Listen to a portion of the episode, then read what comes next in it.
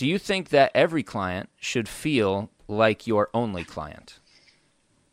Awesome, awesome question. And uh, yeah, I'm glad. Feel free to, to rant on this kind one. of bring this. Oh yeah, it's it's, it's definitely going to be a, a, ranter. Do you feel um, like every client so, should feel like your only client? Right.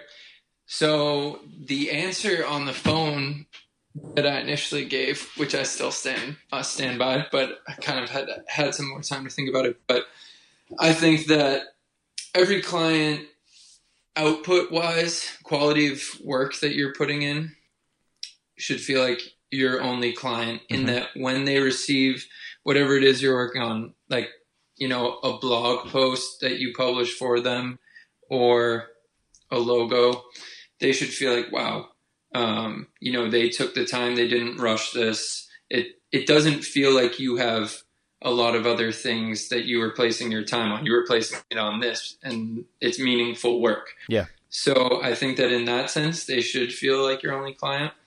Um, I sense a butt. Far, yeah, it's a big, a big butt. Yeah. Uh, um, I, as far as accessibility, and this is actually for their benefit too. Definitely for your mm. benefit as an entrepreneur giving you peace of mind so you don't get completely burnt out.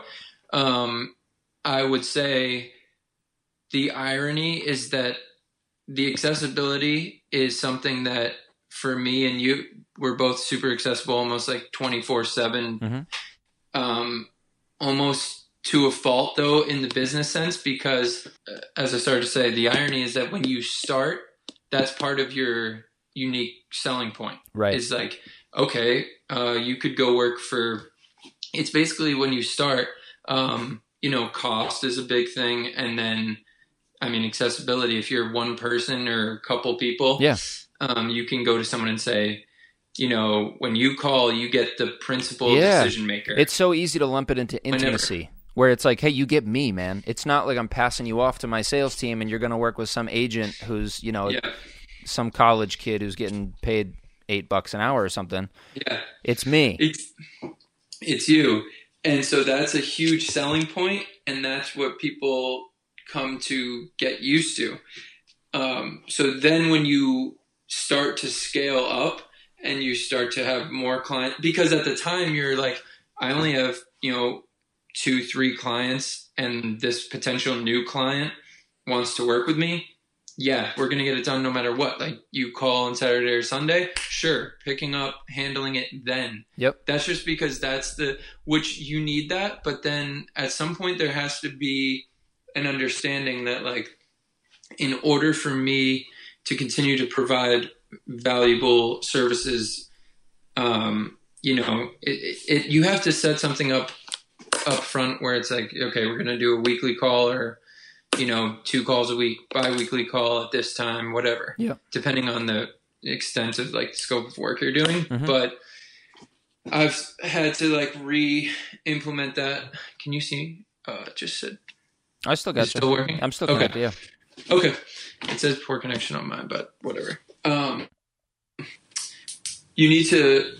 I, I've kind of had to reestablish that with a few different people. Um, and they actually end up i think so far it's been they they end up valuing your time and your kind of expertise in the field and the conversation that conversations that you have even more. Yeah. Um, because they realize like okay we have this hour. Oh yeah you know you get to certain things maybe you don't. If you have a specific like we're going to talk from 10 to 11 we're going to talk from 1 to 2 on these days you come prepared with your agenda, you have everything. Um, but when you open up full range of accessibility, so it's tough, but it's tough because you do set it up front. Yeah. And well, and it's also, I think, tough. for me at least, and for I'm sure a lot of other people, is that social media is a 24 7 gig in the sense that if somebody yeah. drops a comment on your pic at, you know, 11:30 at night, one, mm-hmm. I'm going to see it. Two, I got to do something about it if there's something that needs to be done about it.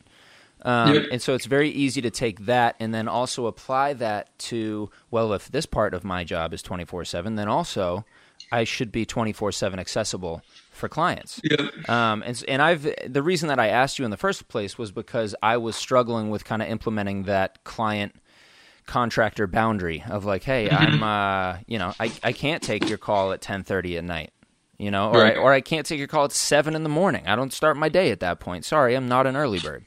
Um, so it's you know it's really it's something that I'm still working through and trying to implement boundaries on. But I think a lot of it is too.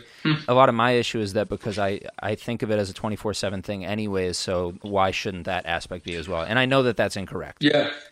Yeah, it's tough. It's that's a good point. It's like you in this like entrepreneurship um realm, you always feel like that anyways where it's like Yeah, at any given moment you need to hop in, you can do it. yeah, it's a Um, blessing and a curse. Right.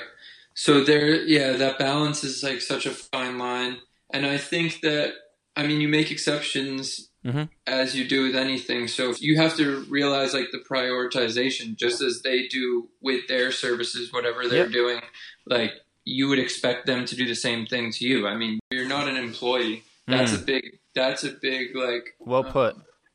Yeah, I like that's that. a big. Th- thanks. I think that's a good like. You have to remember that you're not their employee. You you they don't have full time access to you. Mhm. Even though you feel like that's part of what you're selling, at some point, as long as I mean you're delivering quality work, that's why they're paying you. Um, and of course, keep the line of communication open. Yeah. Not saying not like to you know ghost your clients or anything. No, it's not Just- like it's not like we're saying when people call, you're not going to pick up the phone. It's Right.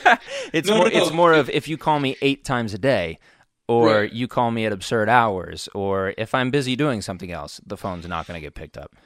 Right. And luckily, um, I've been fortunate that most clients like understand that and they I mean they are operating business owners. Yeah. So they have honestly a lot of other priorities that are much higher up than you know what post is going to go out, what blog. I mean, it's important to them, but that's something that I, I've found just scheduling specific time slots for it is super beneficial. Hmm. So I guess at the end of the day, the answer to should every client feel like your only client, I guess is in terms of quality of work, yes, absolutely. Yes. But in terms of accessibility, in terms of uh, yeah, I guess really just that. In terms of accessibility, or in terms of their ability to make demands of you, um, That's a better way to put it. The answer is I no. think- Yeah. Make demand. I think that's a better way to put it. Because the reality is we definitely are people like to be accessible. I like to, I Yeah. pick up the phone.